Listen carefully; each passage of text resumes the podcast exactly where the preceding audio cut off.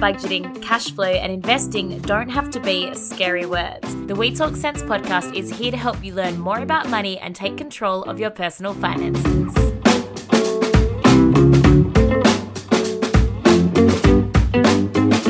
The We Talk Sense podcast is not a financial advisor. This podcast is made for entertainment and educational purposes only. All information shared is of a general nature and does not take into account your personal situation. You should consider whether the information is appropriate for your needs and, where appropriate, seek professional advice from a financial advisor. For more information, please check out wemoney.com.au slash disclaimer. Hello, you're tuned into episode 18 of We Talk Sense, a podcast presented by WeMoney. I'm Dan, your resident financial expert. And as always, I am Blaze, joining you as your resident spendaholic. Now, it was Valentine's Day yesterday on February the 14th. So we will be getting a little bit romantic and talking about money during this episode. But for now, let's talk about the news. So if you don't care about the news, totally fine. Skip ahead a couple of minutes and we'll get into the topics. But Dan, news headlines. This week, anything catch your eye? There was there was just so much. I think this crypto revolution is absolutely taking off with uh, Papa Musk uh, taking it to uh, Bitcoin and buying 1.5 lazy billion dollars worth of Bitcoin, uh, which is really fascinating. It's it's the first time a massive corporate organization has taken uh, to to Bitcoin and not only bought it at a very large sum, but also allowing people to buy their new Model 3s or Model S's or Model Ys uh, with Bitcoin directly, which is pretty fascinating when you think about how fast this crypto revolution is coming. Um, how about you, Blaze? What have you seen? Well, the big okay, this Bitcoin. I feel like it's just going to be in our new headlines every week because this is third week week running. Mr. Elon Musk can't get out of our headlines. But do you know what I saw an article uh, that that was saying that Tesla had bought the 1.5 billion dollars of Bitcoin, and it said, "And we should all do that too." Who has 1.5 billion dollars to invest into? I was like, who is your target bucket of this? Who is who are you writing for? Because I don't have. I've barely got 20 bucks to put into Bitcoin, and that wouldn't get me anything, let alone 1.5 billion. But also, you mentioned how Tesla will now be accepting them as a form of payment. Apparently, the new model of um, Tesla car, another little bit I learned about them was that they don't have a driving stick. So mm. instead, if you get in the car and you go to drive, the car's AI will determine what's around you and if you need to move forwards or backwards, which freaks me out. That's scary and exciting all at the same time. Um, I would I would hate to think that some person's like 100 point parking to understand how the AI would, would, would get that. That's certainly me sometimes, but um, wow, the future is coming quick. It's crazy. It's it stresses me out, but I don't I don't actually need to really worry about it because I can't afford a Tesla and I can't I don't have any Bitcoin to buy a Tesla, so I'm totally fine. Um, the other the other bit I saw again about cryptocurrency was that Soup Soup Dog Snoop Dogg Snoop Doge Snoop Doge Yes, that's exactly it. Um, you've clearly seen the same articles as I have, Dan. Snoop Doge. So Snoop Dogg got on the Doge Doge coin train, which is the um the cryptocurrency that started out as a joke, which is pretty funny. And Dan, I scoured the news again, and you'll be disappointed, just as I am. Our friend Stefan Thomas, the US programmer who lost his well, he's lost his password to his crypto wallet with over three hundred million dollars of Bitcoin, still Still no updates in the news about whether or not he's remembered his password. So Stefan, we're still we're still backing you. We hope we hope you find the password. I just want to follow this story with Stefan until until we find an answer. Poor guy. Absolutely, and I think reporting on it, it just reminds me of like a hostage situation. You know, like you tune on the TV, it's like day 100 of a hostage situation. I kind of feel like that's with Stefan in his own mind. So Stefan, if you're out there listening and you want to just join us and tell us about your pain and maybe solicit some help from the community, jump on, mate. We'd love to hear from you. we could start a we could start a campaign password guesses for Stefan and everyone can put in how they come up with their passwords and maybe that will help Stefan remember. That's oh it. goodness. Anyway, Dan, shall we shall we get a little bit romantic and start chatting about relationships and money? My candles are lit blaze, let's do it. Well, Dan, as you said, the candles are lit. And um, that's because yesterday, if you're tuning in on Monday, the 15th of February 2021, when this podcast is released, means that yesterday was the very, very romantic day of Valentine's Day, which leads me to ask Dan relationships and money. Mm. How on earth do we do it? And this topic makes me think of have you seen the movie The Joy Luck Club? No, I haven't, Lowe's. So in the Joy Luck Club, um, it follows the stories of four different women.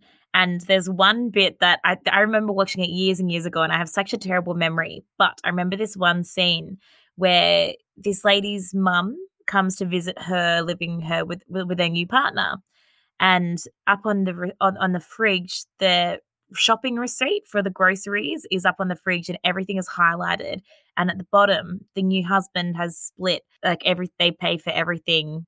And she she pays for everything that's hers. So like sanitary like feminine hygiene products and he pays for everything that's his. And then they split everything else.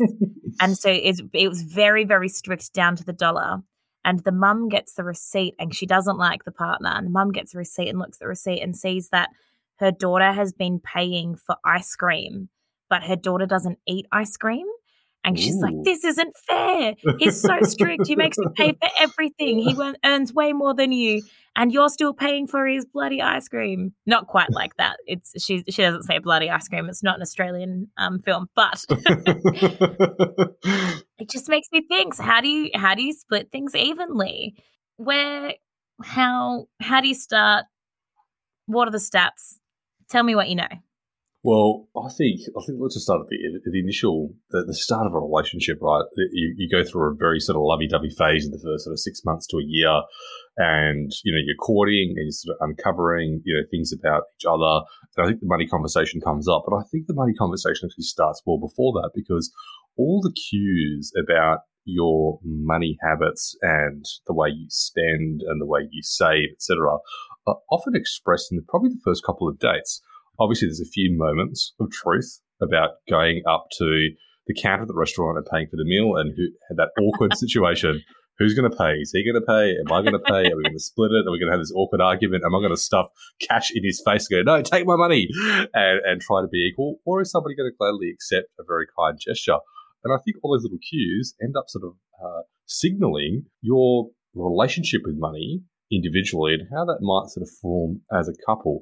And you know what? Strangely enough, it often comes up pretty quickly. You know, I think in the first sort of month or two, you get a good understanding and have this conversation about money uh, once you enter that uh, moment of comfort where you can be really open about your situation. So I think it actually starts incredibly early. But in terms of uh, some really good research from Relationships Australia, leads us to uh, know that disagreements over finances is a very strong predictor of divorce than any other commonly cited causes for marital disagreements. And roughly around 7 out of 10 people report that money causes tension within their relationships. And this is fairly obvious to sort of know. If uh, you're constantly worried about money, you're constantly stressed out between you and your partner, you're arguing about that, you actually don't have a base or a platform to build a very strong and loving relationship when your mind is elsewhere thinking about money. And this is just a very, very uh, you know, sad reality that a lot of people uh, have to go through and wade through, uh, particularly for low income people or receive of government assistance, where um, maybe the uh, the situation is even more dire than say somebody that might be employed. So it's a very very big issue. But I think the other part, and another term that I've heard used about this is yes, we talk about money and money habits, but also as well, there's something that's called an STD, Blaze, and it's not what you think it is. it's called sexually transmitted debt, which is as two people come together in a relationship, there typically comes a moment where they lift the veil and goes, "Ta-da! I'm in fifty thousand dollars worth of credit card debt," or those type Yikes. of revelations, which most people, particularly the people that do have you know very dire financial situations, they might be in a position where they might feel ashamed or really not comfortable of sort of sharing that fact and may not disclose that to a, a very later part of the relationship. But it does come out, especially when you're going through things like buying a home, etc. What I've seen certainly Blaze is that more often than not, the, the forming and the union of a bond of a relationship typically leads for these things to be open and honest and transparent. And I think a guest that we've got coming up on the show would be really be able to inform the audience about how she navigated through that with her partner, and that's uh, Aussie debt girl.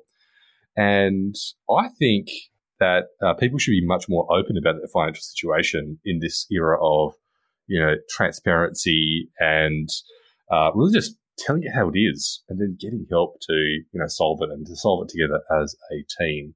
Dan, that makes me think there are two types of people in this world. People that, when you're playing Monopoly, use the edge of the board as like a bank till and they have all their money laid out for everyone to see. And then the people that are hiding money away and not letting you see how much cash is in their bank account. So, Dan, for those, if you haven't had the money conversation and it's something you want to bring up or you're getting serious with your partner or partners or whoever, how can you approach the conversation about money. And if you haven't had the discussion early in dating, when when is a good time to have that conversation?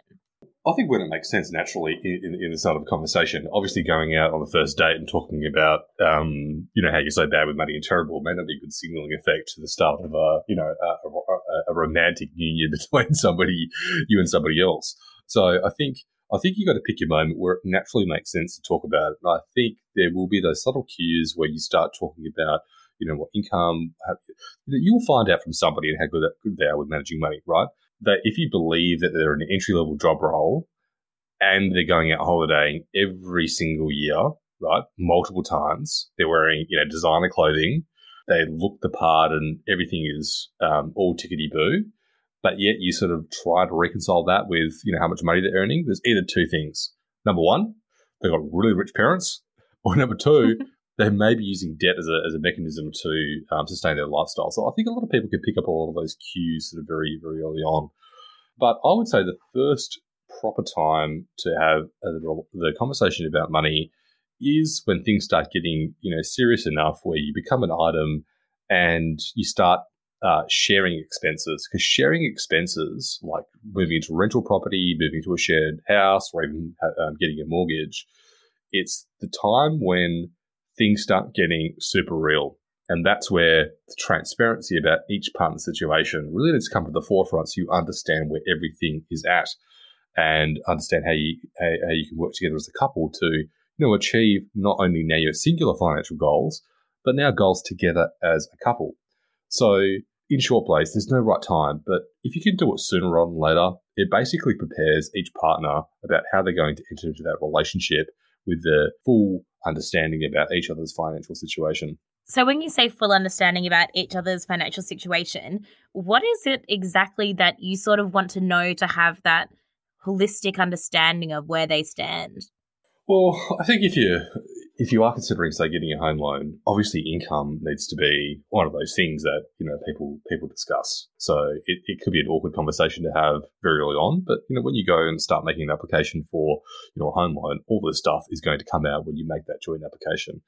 Think about your regular expenses. So what are some expenses that you guys are uh, are paying for. So obviously, you know, there's no point making Netflix rich or um, Stan rich or any type of subscription service. You can probably co-share those as a, as a couple and share an account. So those things typically come out uh, in terms of what your regular expenses are. Um, and then assets, right? Uh, if you've already got a house or you've already got a car, um, do you own that outright? Do you have debt on that? Are you repaying that? Is there a loan against it? So understanding what your debt repayments are. And then I think over time as well, it's um, you know uh, superannuation and investments. I mean, this one's probably a little bit more touchier. Sometimes people don't want to talk about this, particularly, you know, if they've been on, a, on their own sort of super investment journey and they've got, you know, quite a bit sort of saved up. Maybe it's not something they want to reveal straight away, but over time that ends up becoming uh, something to discuss when you when you're really super comfortable in the relationship and you can start thinking about retirement planning and things like insurances and coverage when you know kids start coming along the way. Um, and then uh, what we've already touched on, which is debt and loans. Like how much debt do you have? How much credit cards do you have? How much personal loans do you have?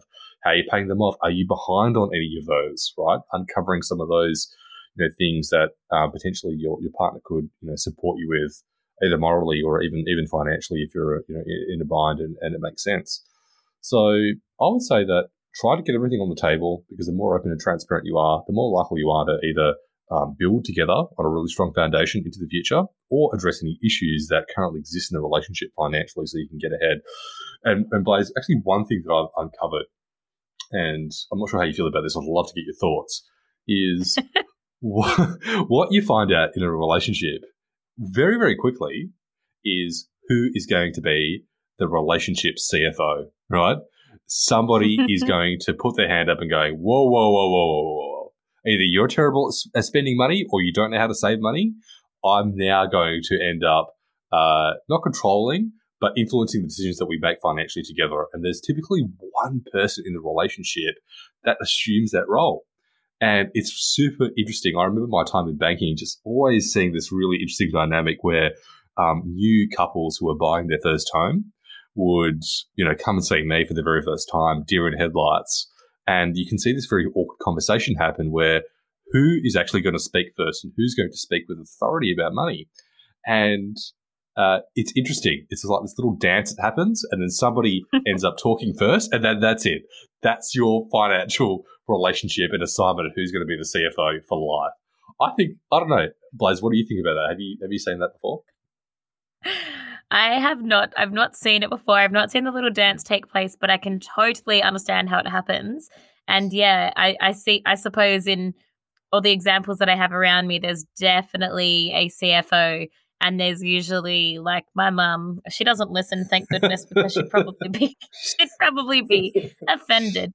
Um, but yeah, she will often do the old sneak put a few bags into one shopping bag bring it in the house and you know she's she's hiding the extra pair of shoes or whatever she's bought or, or i remember one time specifically when i was younger she um, asked me to we'd we'd arrived home from a day shopping and she'd asked me to bring some shopping from the car, not through the front door, but down the side of the house through the laundry door and hide it in my room until um until my stepdad had uh had moved around the house. So yeah, she was not the CFO. I'll tell you that much. Blaze, that's absolutely hilarious. I, I remember my, my own mum actually doing that with my dad. So um, I don't think I don't think there are a lot of the situation. I think plenty of people do that. They hide the things with the partner, and then when the right opportunity presents itself, oh, look what I bought, um, and that's either met with a sigh uh, or why are you doing that? It's um, uh, it's something that's very very common. I'm glad we're not the only ones. Now, Dan, we did say we would be getting very romantic today, but you just mentioned debt and loans, and I didn't realize we were going to take it that far. So, not not not quite as romantic as I was imagining. Now, you've so you've done all the assessing, you figured out your incomes and your super and any debt, etc. What happens if you're committing? So, say say you are moving in together, you're making a big step and you understand each other's financial position, what's the next step from there? Well, Blaze, I think the most important thing that uh, when, a couple does come together and they start talking about their finances really openly, the budgeting conversation really comes up, and it's uh, it might not sound the most romantic thing at all, but it can clear a lot of financial hassles that people have in the future about okay, how much money are we going to commit to spend? How many? How much money are we going to commit to save? And then what, where is all the money going? uh, how much money are we spending on bills, rent, you know, bonds, groceries, transport, etc. All those really banal conversations tend to take place where you sort of understand where uh, where things are at. I, I just remember when uh, when when me and me and my wife uh, got together, not my wife obviously at the time. I just recall going through this really painful exercise of pulling out an Excel spreadsheet and just asking all these really boring questions about where everything was at. and then I could tell her squirming at responding at some of them because she knew I wouldn't be satisfied with some of the responses. But at the end of it, we actually had, it was great because we got everything out. We knew where we were. But it, more importantly, allowed us to uncover what we were spending our money on, get rid of any unnecessary things that we were paying jointly. But in really more importantly, it allowed us to plan for the future. It allowed us to understand, right, how much money do we earn? what are our expenses, how much money can we put away and save, and how to contribute to some of the goals. We had a, a goal to buy a home three three years ago, uh, which we which we achieved, And we only achieved that by understanding each other's own financial position, how much we're going to bring to make our housing deposit, how much do we need to continue saving to, um, to, to, to buy the home. And that allowed us to achieve our, our, financial goals way quicker than we realized and sort of deferring that conversation well into the, into the future. So for all those lovebirds out there who are sort of considering and you know hearing really romantic chants in the background, I'm sorry to say that maybe the budgeting is the most sexiest things of it, of it all in the relationship. But what is sexy is when you've got your shit together and you really understand between you and your partner on how you're going to get ahead and navigate this relationship together financially and feeling comfortable and safe throughout that whole process so you don't have to worry about it. You don't have to wake up every single morning thinking oh my goodness, where are we at in terms of our finances? Has my partner overspent X or Y dollars too much on certain things? Those become a non issue and you develop a groove and a rhythm on how you conduct your financial lives. Hey, and by the way, it's not all perfect. Having a plan uh, is obviously a good place to start, but there is going to be things like the good Mike Tyson has told us everyone's going to plan until they get punched in the face. And I tell you what, I get punched in the face. Everyone I know gets punched in the face. Uh, stuff happens in life where you need to get it sorted, and by having that open dialogue with your partner allows you to address those problems much more easier. The dryer is going to break down. The fridge motor is going to blow. Your car is going to blow up on the freeway, like my wife's car did when we first started dating. Those things happen, and uh, I, I, think the more open you are about the situation, the more likely you can get help. If you hide it, uh, that's only going to bubble up at, at, a much later date, and your partner may not appreciate, you know, the, the sense of you withholding that information, uh, which is not really healthy for for a relationship. So that's that's my thoughts, Blaze. Dan, so you've done you've so okay, you've had to talk about money. You've assessed you've assessed your money. You've made a budget you you talked you mentioned goals. Um, are you uh, do we when you say goals, do you mean financial goals? Like you, you mentioned that you and your partner bought a house. What other kind of goals? Like I'm assuming it would be things like if you or one of you or both of you wanted to start a business together, or what other goals would you need to consider when it comes in in, in terms of your finances? And is it just joint goals, or do personal goals play into that as well when you're planning? Yeah, I think I think you have uh, both, uh, Blaze. I think you have your own personal goals and also your, your goals as a couple together. I mean, uh, obviously, the, the most obvious one for a lot of people is that if you are in a union together and you've been dating and for a while and you're thinking about marriage, obviously that's a really big uh, sort of event for, for most people uh, as they join together and, and have a day to celebrate it. Obviously, a very expensive exercise, and that's where a lot of that there's mm-hmm. financial planning sort of comes along. Um, kids, obviously, if you're thinking about planning to have kids in the future, is can we afford it? where is it going to be on our radar? Do we have the are we at the right sort of stage in our career to do it? Uh, so th- there's those type of goals, and I think of the individual level, absolutely. you know, you can't do everything together. You can't be in everyone's pocket all the time uh, doing things. You have to have some sovereignty over your over your money as well. So the way I've seen, uh, I don't personally do this, but the way I've seen other couples do it is that they have their own personal kitties or what they call um, play money, where each partner sets aside um, money for themselves to pursue their own hobbies, um, to save for their own individual things they want to buy, which uh, I think is really cool because it actually uh, helps you on your joint goals, cover all, all that stuff together first. But then also think, you know what? I'm going to have completely different passions about things that I want to really be involved in, and that may not involve my partner. So I'm going to save some money towards some of those things or contribute to uh, you know causes or anything that might be of a personal interest of mine uh, that may, may not be with my partner together. So they're the types of goals that I think a lot of people start thinking about when, um, you know, navigating relationships and money and, and thinking about the future. Then it's obviously going to be a bit later on down the track, you know, retirement planning. How long are we prepared to work? When do we think we're going to retire by? And do we think that we've got enough in our current trajectory of our superannuation savings or our own um, uh, deposit accounts that could help us achieve um, you know, a good, comfortable retirement uh, together. And so I think I think there's some of the things that a lot of people, you know, think about when they when they get together with somebody else and, and start planning for the future and having joint and individual goals.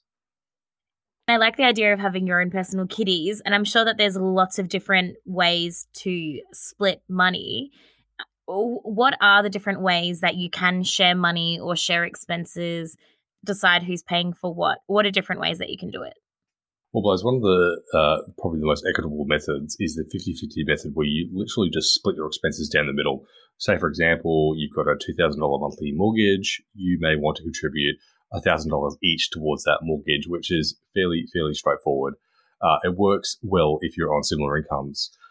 The other methods are proportional to income. So if one of you earns significantly more, you could split your expenses to reflect that. For example, if one party earns $70,000 and the other one earns $30,000, you might want to split your bills by either uh, 70% of the partner that's earning more and 30% of the partner that is working that has a lower income.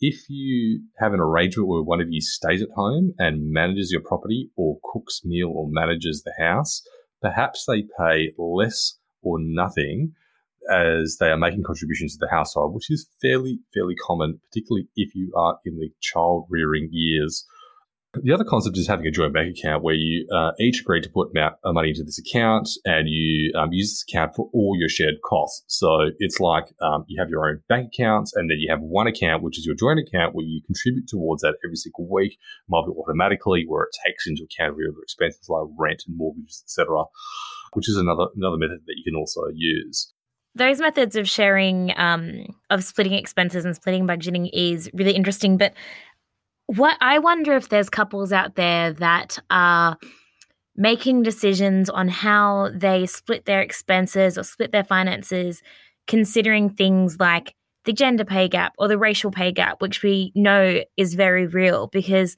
you know, the dollar of a woman or a person of color doesn't usually go as far as the dollar of a cis white male. So a, a cis being a cis man being someone who um, identifies with the gender that they're assigned at birth. So, yeah, it would just be interesting to see if there are couples out there that take that into consideration because, you know, typically people of color and women also have not only earned less, but also have less opportunities in the workplace. So, yeah, it would be really cool to to see if people do take that into their consideration and if there are couples out there or partnerships out there that that reflect this when it comes to their finances very, very important ways. And that's uh, one area that I think a lot of people don't consider, which I think is awesome to highlight. Now, Dan, what about getting into debt together? You've got probably gotten into bed together. What about getting into debt together? what, are, what are the things to consider? Some people do wait until the day Blaze. Um, um, well, you know, most relationships start at will, but the reality is is that sometimes relationships uh, can also uh, end. And when you consider debt in that equation, it's really, really important because uh, if a relationship does end, say for example, you have to consider a lot of things like uh, being on joint loans with an individual and you know paying out another partner for say a home loan, which is you know much actually much more prevalent than people think. A lot of a lot of uh, a lot of times when you go into the bank, you know they're pretty unsurprised when you sort of go up to the to the bank manager and say, well, look, unfortunately, I've had to go through a, a separation and I'm looking to pay out my other partner, more often than not, they're not going to bat an eyelid because this is reality for a lot of Australians who get into the situation where they are going through a separation, which basically means that you have to really consider when you get into a relationship on the shared responsibility of repaying debt and the situation where everything is going swimmingly well, you know, you love your partner and you can imagine living the next thousand years with them probably you know not not so much uh, of an issue. But if you are in a situation where you know things do derail and you get in a situation where you need to uh, you know consider the separation of assets, debt can be a very very tricky topic, and it raises the questions of things like who's responsible for paying the debt, who is actually going to pay the debt in the event of a separation. There is going to be uh, situations like a mortgage where they have this really technical term called equally and severally liable, which basically means if you get a home loan with somebody else, that you're actually both responsible for paying off the mortgage. If one person decides to stop paying the mortgage, there actually isn't any contractual uh, understanding where you can just say, hey, you can say to your partner, hey, you pay the mortgage off because we're off. You're actually responsible for that debt in the equal proportion as your partner, which can actually have an effect on your credit rating, which could impact your life post relationship. So that's something that a lot of people don't really think about when they're getting in the situation. And of course, there's very obvious reasons.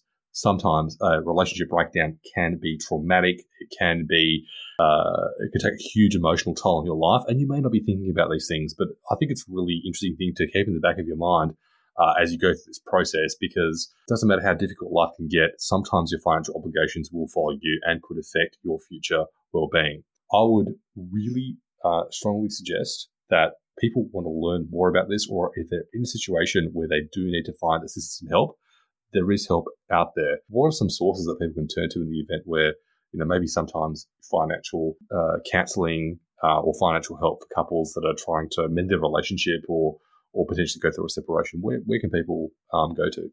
Well, I had a little scour, and there's actually quite a few places that you can go to if you need help financially or if, if you need relationship help. So there's Relationships Australia, which there's one in every state and territory, which is great. Um, there's family relationships online, so you can just give that a Google.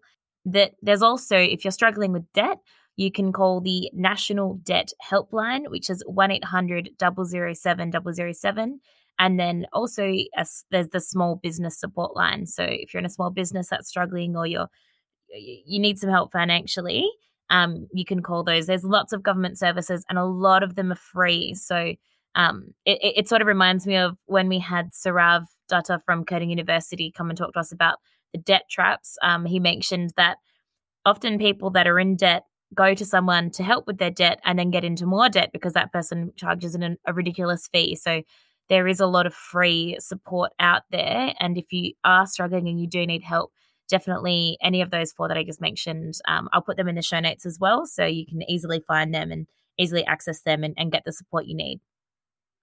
Dan, final thoughts on money and relationships? what are the main takeaways from this? I think the main takeaways are is be honest. I think the more honesty you can bring to the relationship, the more freedom you'll unlock for yourself. I think that is the most liberating thing where you can actually understand if you have issues, be upfront. You're more likely to not receive scorn and potential sideways looks. You're probably going to uh, receive a loving embrace from your partner that actually wants to help you through that situation. That's what a lot of people think that that's uh, that's not the case, but uh, oftentimes it it is be understanding personal finance is unique to everyone, and some people find it difficult to talk about money, and it's completely fine. If you're that person, it's completely and utterly normal. But like with all good things, good understanding comes from taking that baby step. So take baby steps as you go through your journey to uncover your financial journey with your partner. And remember, things change. Your budget and everything you agree upon doesn't have to be set in stone. It can change when your circumstances change or if you feel like something is not working for you. And lastly, the most important thing is you have to have the conversation. Like our good mate Scott Pape, who uh, one of his first recommendations is to have a date with your money and with your partner, and that's the best thing to do is have that open, honest conversation and dialogue with your partner. And hey, you really want to establish am I going to pick up another job on the side that's not paying me money by becoming the CFO of the household? You want to find out pretty quickly on who's got the skills to to manage that moving forward. Uh, yes, Mr. Pape and his Barefoot Investor dates. I remember that from the book and from our discussion with his budget. Now, I thought I would jump in as the single person on the podcast. So if you've been listening going, ah, oh, great, this is all very useful, except I'm not dating anyone or I've got no one to discuss finances with. I thought I would jump in with some apps. There's because there's there's so many apps out there that can really, really help you. So there's a bunch of apps that I really like for splitting money and they can be used either in relationships or when you're going out for dinner or when you're collecting money for a friend's birthday. So you don't have to be in a relationship to use these apps or get their benefit. Um, they're just really good for tracking expenses and and splitting costs. So there's obviously Splitwise, um, Splitter, which is they're they're all very similar, aren't they? Split it, Splitwise and Splitter. There's also Beem It. These are obviously all in Australia.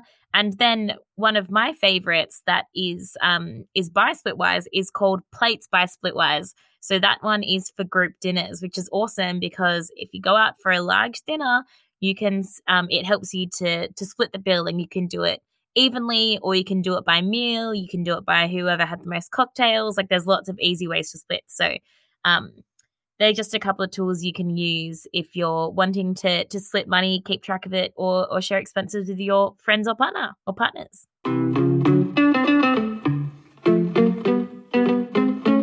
The We Talk Sense podcast is sponsored and produced by We Money. Now, We Money is a financial wellness app, and we would love for you to try it. And we're actually super excited because last week on the Today Show, Effie Zahos mentioned us as one of the best new budgeting apps in Australia, which is obviously really, really exciting for us. And we would love for you to have a crack at the We Money app. If you'd like to try it, please use the referral code podcast and you get $5 when you sign up. And plus, we'll plant a tree to celebrate. $5 and a tree. It's all good things, Dan. Absolutely. So, before we get into today's episode, I wanted to let people know that some of the contents in today's session with Amanda Cassar may be confronting to some listeners.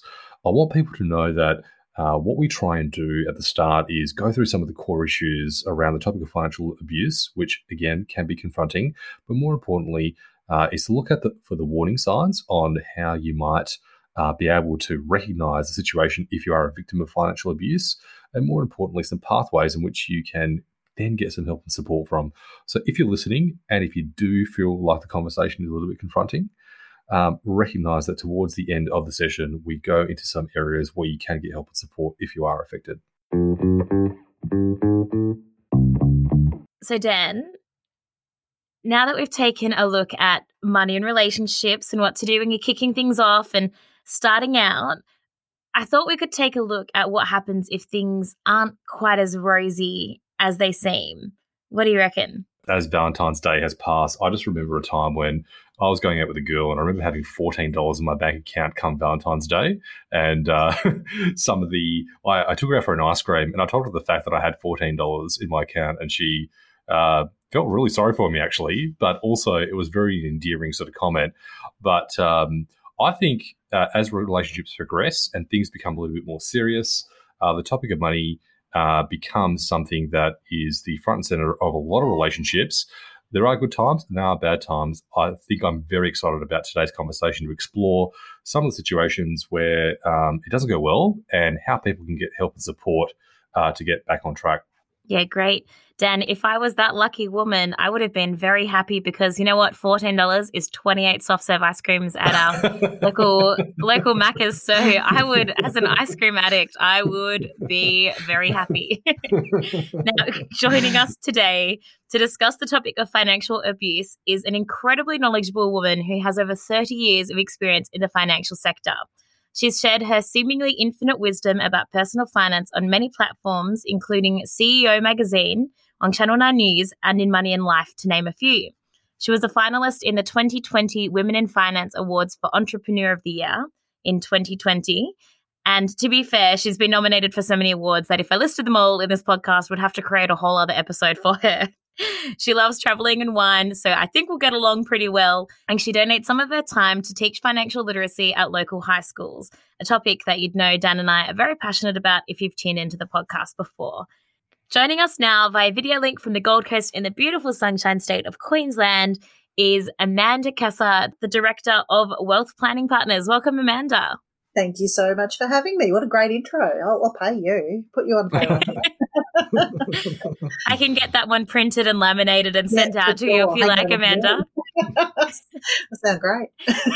it's like the it's like wrestlers. They have um they have their it, like their walk in tunes. You can just, I can, we can put that on record, and you can play it every time you walk into a room. Perfect. With a bit of Katy Perry, hear me roar or something behind.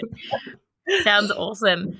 Now, Amanda, you're a financial advisor. What exactly, you know, we've we've thrown the term around on the podcast before, and to be honest, I'm not hundred percent sure exactly what a financial advisor does. What is it, and is it the same as the, a financial counselor? How is it different?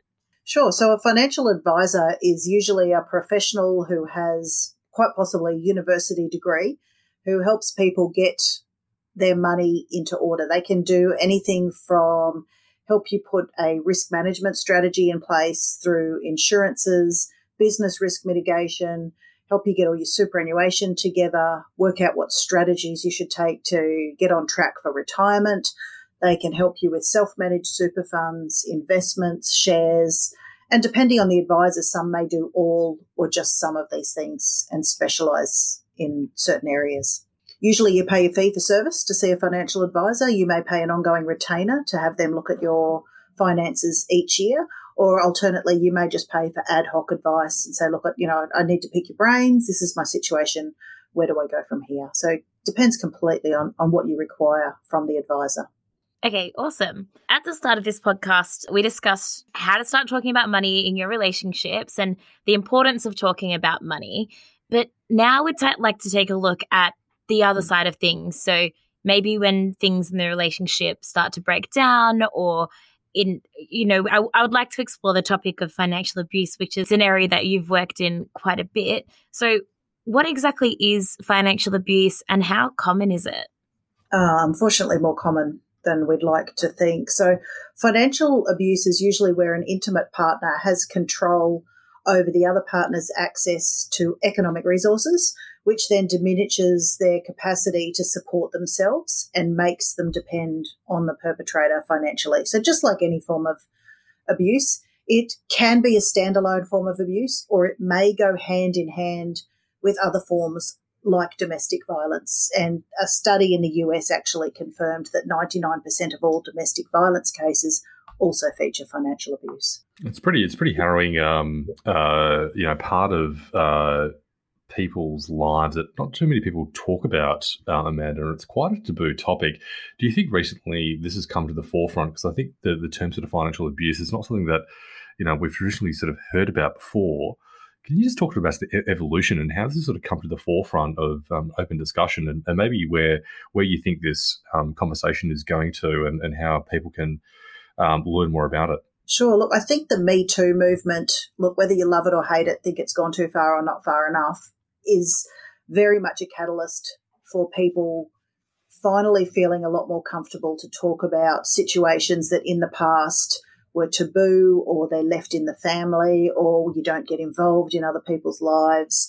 So, you know, these strong, mostly women who've come forward and are, you know, I suppose trailblazers in going, look, we need to normalize these conversations. We need to start saying something and it's when high profile cases start coming out that then the conversations happen. So in Australia, you know, we didn't have a Harvey Weinstein, but we did have the case in Queensland, one of the most famous murder cases we had. I think you might recognise the name Allison Baden Clay, where her husband murdered her, wrapped her in carpet, dumped her by the river, and then, you know, joined in the search. They had teenage girls, and it turned out that her family said years later that domestic violence was part of her life and also severe financial abuse. So they even started a campaign running for quite some time with the hashtag say something.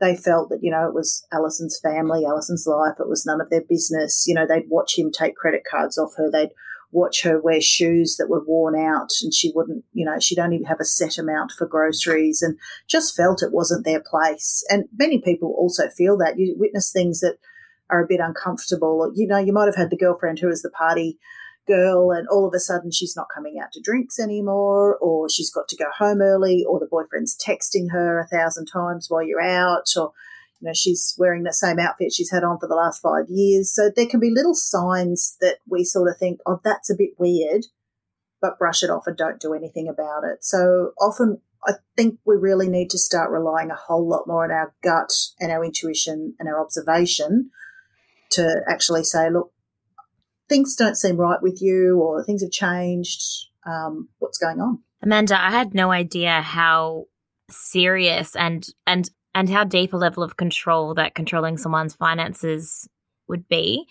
Earlier in the podcast, Dan mentioned that you know in a relationship there's there's usually a, someone that takes the role of CFO, and they usually in most relationships someone will sort of take control of the finances. But this sounds like it's really the kind of situation where it's someone taking it way too far and too much control and limiting the other partner's freedoms and abilities to do things. Is is financial abuse uh, uh, is it illegal? Is it recognized as such? And what are the red flags? Like what are the other things that you should be looking out for? Sure. So is it illegal? Yes and no. If if it goes to the state of fraud yes you can go to the police for fraud uh, elder abuse, depending on the state you live in, can be a crime if it's against elderly people. Coercive control is something that's currently being reviewed as a law and whether that will then be outlawed, how they will then um, monitor what they believe, how you have to prove coercive control. I, I don't know.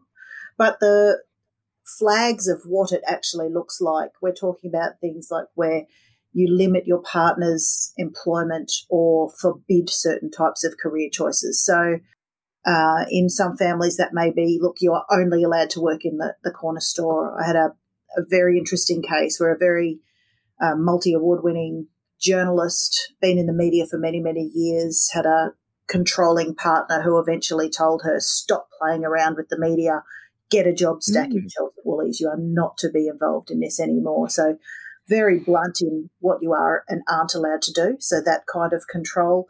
They may forbid study or career advancement, not allowed to better yourself.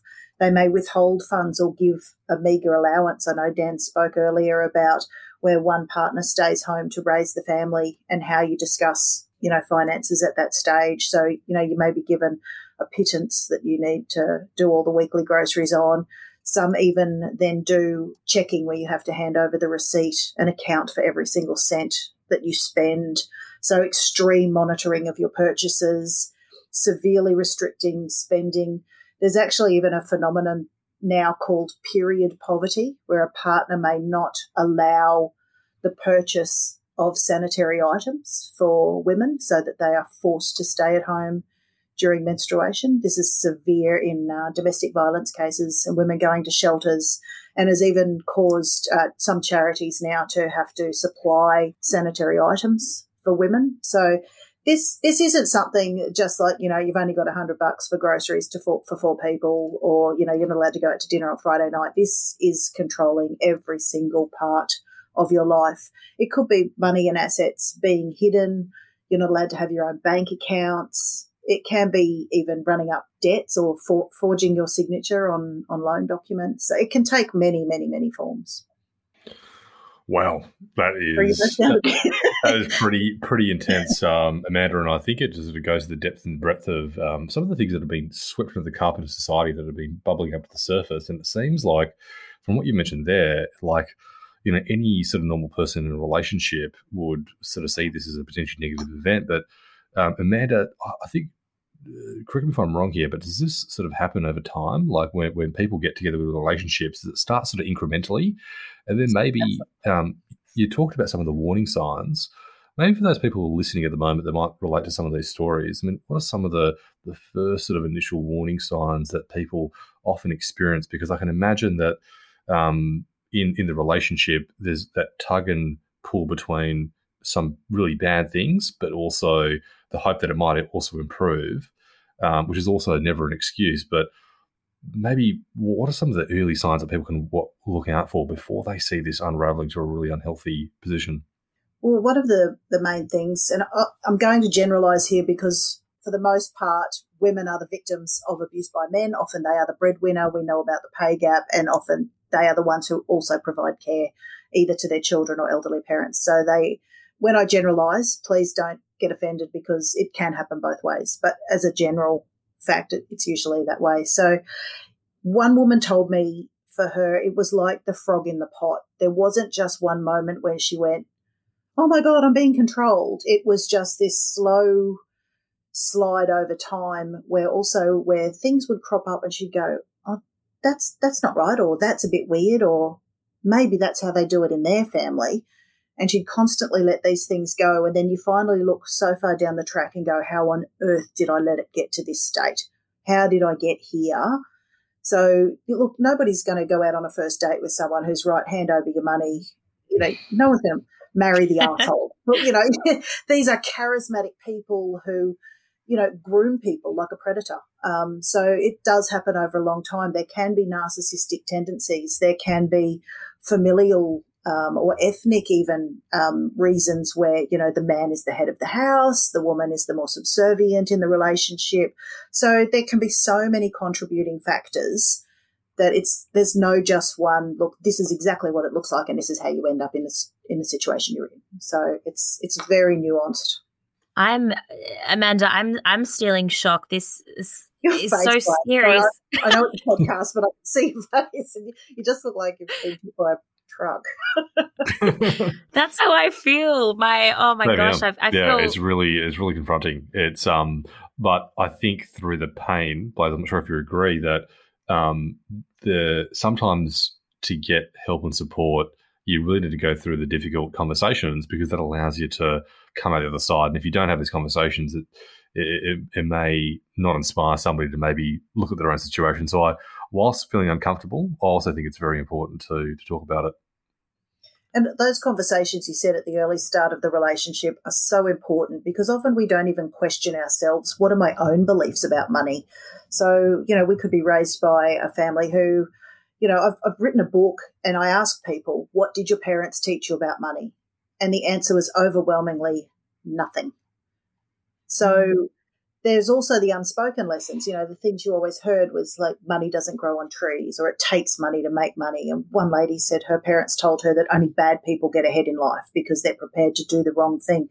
So we have to examine and pull apart all these things that we've heard all our lives and query what we really believe about money. Because sometimes when you say them out loud, you're like, actually, that's really dumb and doesn't make sense. And I don't believe that. Or, you know, generationally as well, my parents were baby boomers raised by post war or depression era parents. So it was very much a scarcity mindset. Everything had to last. You always used leftovers. You did the composting. Everything got mended. And today, you know, my children are Gen uh, Y and Z. They've they've never lived through world wars. They've never had a lack of anything. There's a new pair of shoes whenever they need it. If a backpack's busted, you throw it in the bin, you buy another one. So we're talking about generational changes of, you know, where people have had to live through absolute scarcity and poverty right through to there's so much abundance today that the old beggars can't be choosers. Well, they bloody can now. You know, mm. there's charity places where people are going, I'm not accepting that. so it's it's such a different world and we really need to think, you know, do I have a scarcity mindset? Do I believe that, you know, money's this limited thing and there's never enough and whatever I do I'll never have enough? Or do I believe it's this energy that ebbs and flows and there's always more to be made or I can go out there and do it. So understanding what we feel first is really, really important because if we don't know what we think about money, it's very hard to go into a relationship and go, well, this is what I expect from you. You know, that person's probably never examined what they think about money either. And it's too late when you come home and go, that's it. Hi, honey, I'm pregnant. I'm never working again. I'm going to stay home and play mummy and raise the babies. And he's like, well, I thought you'd go back to work in six months. We can't afford this mortgage on one income. So those conversations are just so important to have because it also means we're setting our own personal boundaries. So when you talked about, you know, is it a 50 50 split? Is it a 70 30 split? Is it, I'll do the family, you're the breadwinner? Whatever those conversations are, they need to be held fairly early. And like you said, Dan, too, you do pick up on um, things on those early dates. Who's paying for what? You know, is he going to ask you for 20 bucks for half the pizza for the rest of your life? And is that okay or not? I mean, it might be nothing now, but it might you know, when it's half the house that you owe, mm. it could be a very different conversation. So it does snowball. And that's where that, you know, the frog in the pot and looking back, it makes it difficult. So examining what we think is, is important because it's not something we're ever asked. What's your view on money? What do you think about it?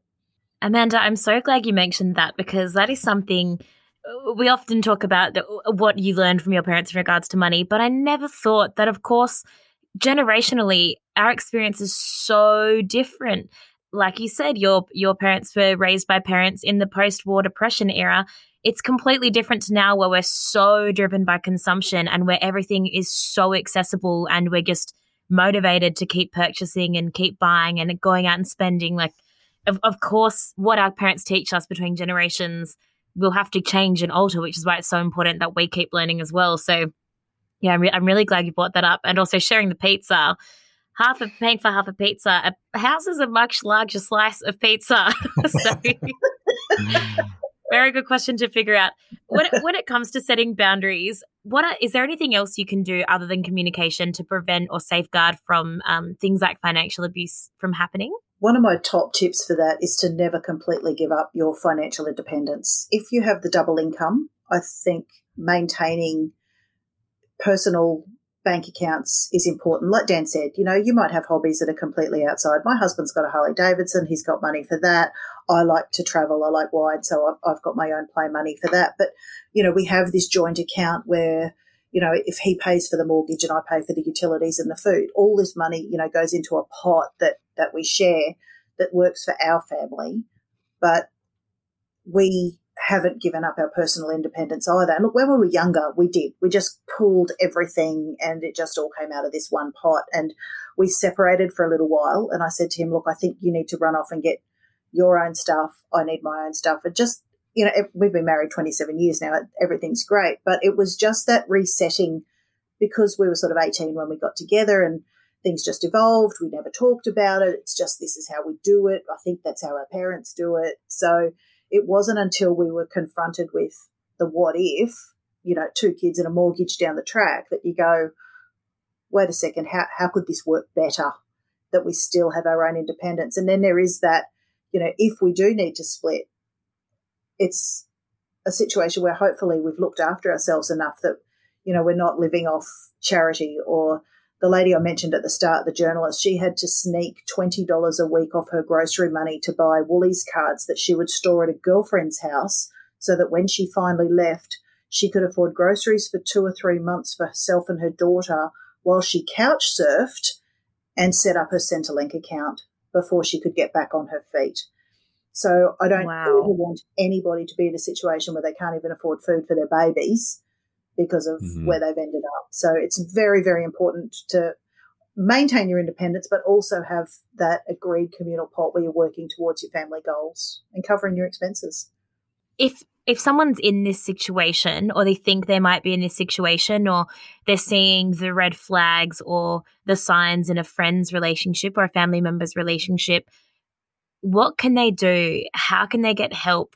Is there is there a way out? The women I've spoken to who've been down this path have said it's very important to have either a trusted friend or colleague that they're able to confide in because they may not be able to in their domestic situation start looking up a search for a shelter because the partner may check their internet browsing history. So they may need external help to say, look, where do I go? What do I do? Uh, you've mentioned Relationships Australia. They can help they may need to find out is there a local shelter where they can run to. There is Financial Counselling Australia that offer free services to those who need it. In Victoria, there's a fabulous organisation called WIRE, W I R E. So there are organisations out there. If it's happening to elder people, there's an elder abuse hotline. If you know gramps or grandpas getting ripped off by one of the aunties or uncles, so there's many many services. There are hotlines as well you can look up. But I think having the open and honest conversation, if you're recognizing it amongst a family friend, friend or member, um, one of a beautiful way I um, heard a psychologist use is the formula I feel when because. So I feel sad, hurt, angry, upset, whatever that feeling is when. So it could be when I see your old shoes, the old outfit that you can't come out with us anymore, that you look really stressed these days, whatever the when is, because it didn't used to be like that. We always used to have so much fun, whatever it is. So, what you're doing is saying you're discussing your own feelings. You're not going, oh my God, this guy's obviously really bad for you. He's taking advantage. So, you're sort of on the attack, and the person may feel quite diminished by that or like, oh my God, I'm only getting my head around this myself. I can't believe I'm in this situation. I'm really embarrassed. Um, I don't want to talk to you about it. So by discussing your own feelings, sometimes that can be a way of even just acknowledging things don't look quite right for you. I'm here if you need me. So sometimes you might have to play really, you know, lightly, lightly. And depending on the friendship, I mean, you might just come out and say, look, things have changed. This guy's no good for you. What's going on? It, it depends very much on you, the relationship, and, and how it goes. So, again, there's just no cookie cutter approach to make this you know work. Amanda, I think that's that's all excellent uh, points, and I think it's so important that people get help and support. I'm just wondering, for and particularly at the sort of couple level, have you seen situations where things have actually resolved themselves through that counselling process in terms of um, recognizing um, sort of the parties involved? here and then them actually coming to a point where they they come to their own sort of ground truths and end up coming out the other side um, sort of recognizing you know a better a better state and a better future by having that discussion. Like uh, in terms of couples that might be listening right now that might be experiencing this, is a way they can maybe go through their own sort of self self healing or, or get support uh, from other people to actually go through it together, or do you, do you think it's often just one sided and and there's no um there's no it often doesn't re- lead to resolution between the two parties. I'd be I'd be keen to get your views on that. Like any relationship, if both are prepared to you know recognize their faults, say you know I cocked up as well, and move on together, there's always hope. But by the time you usually realize you're in this abusive or controlled relationship, women seem to emotionally leave a, long, a relationship long before they actually walk out of it. So mm. they can be in their head, you know, a long time coming to terms with it. But by the time that decision's made, they might just be, I'm already on the other side. There are financial advisors who specialize completely in divorced women and getting them through that. And one of them was talking to me when I put together a, a, course designed for financial abuse. And she was saying she had a chat with her husband afterwards, and he had no idea about how she felt, what their situation was with money. He goes, I, wish she'd spoken to me. I wish she'd said, I'm uncomfortable with this, or how the situation was. So he was just clueless that she was so resentful of their situation around money and said he wished he'd had the opportunity to be able to work it out. So, look, there's there's always hope. I'm, I'm, the eternal optimist that you know if these two people do love each other and want to get through it, there's you know it's finding the right person to help you. Probably not a financial advisor. It probably will be a counselor or a psychologist or someone who specializes in that area to be able to you know work out what are the underlying issues that led to it in the first place. You know, was it our original beliefs? Was it not setting the boundaries? What what got us into the situation we are now? It's it's hard to just pick up the pieces when we don't know how we got there. It sounds like, as in many aspects of our life, um, communication, healthy, open communication at the start can help you prevent from this happening. And healthy, open communication all throughout, you know, communication is key and can really prevent or aid in these scenarios. Amanda, is there anything um, that we haven't covered that you'd like to that that you think is important today? Probably just a bit of self examination. You know, what do we really understand or know about money, examine our upbringing. You know, did we have that scarcity or abundance in our past? And just unpack what what we personally think. You know, do we believe the it takes money to make money, or all the little nuggets that we've been told in the past, and also setting up our own boundaries around what we will and won't accept. I think that's very, very important to start with ourselves before we go, you did this, you did that, I, I can't stand you anymore, and, and pointing fingers because it, it's very difficult when we haven't laid the groundwork and had those open, honest conversations at the start. Yeah, awesome. Well, Amanda, thank you so much for joining us today on the We Talk Cents podcast. I feel I, have learned a lot today, and I, really appreciate you coming in and joining us to talk about what is a pretty heavy topic, but really, really important to to get the information out there. Amanda, if our listeners want to find out more about you or about wealth planning partners, where should they go? I can be found everywhere. I am on LinkedIn, Twitter, Facebook. I have the Wealth Planning Partners website, amandacassar.com.au. So just Google me, you will find me. Um, please connect if you've got any other questions. You know, I'd be happy to help out. Thank you so much, Amanda. Thank you for having me. Thanks, Amanda.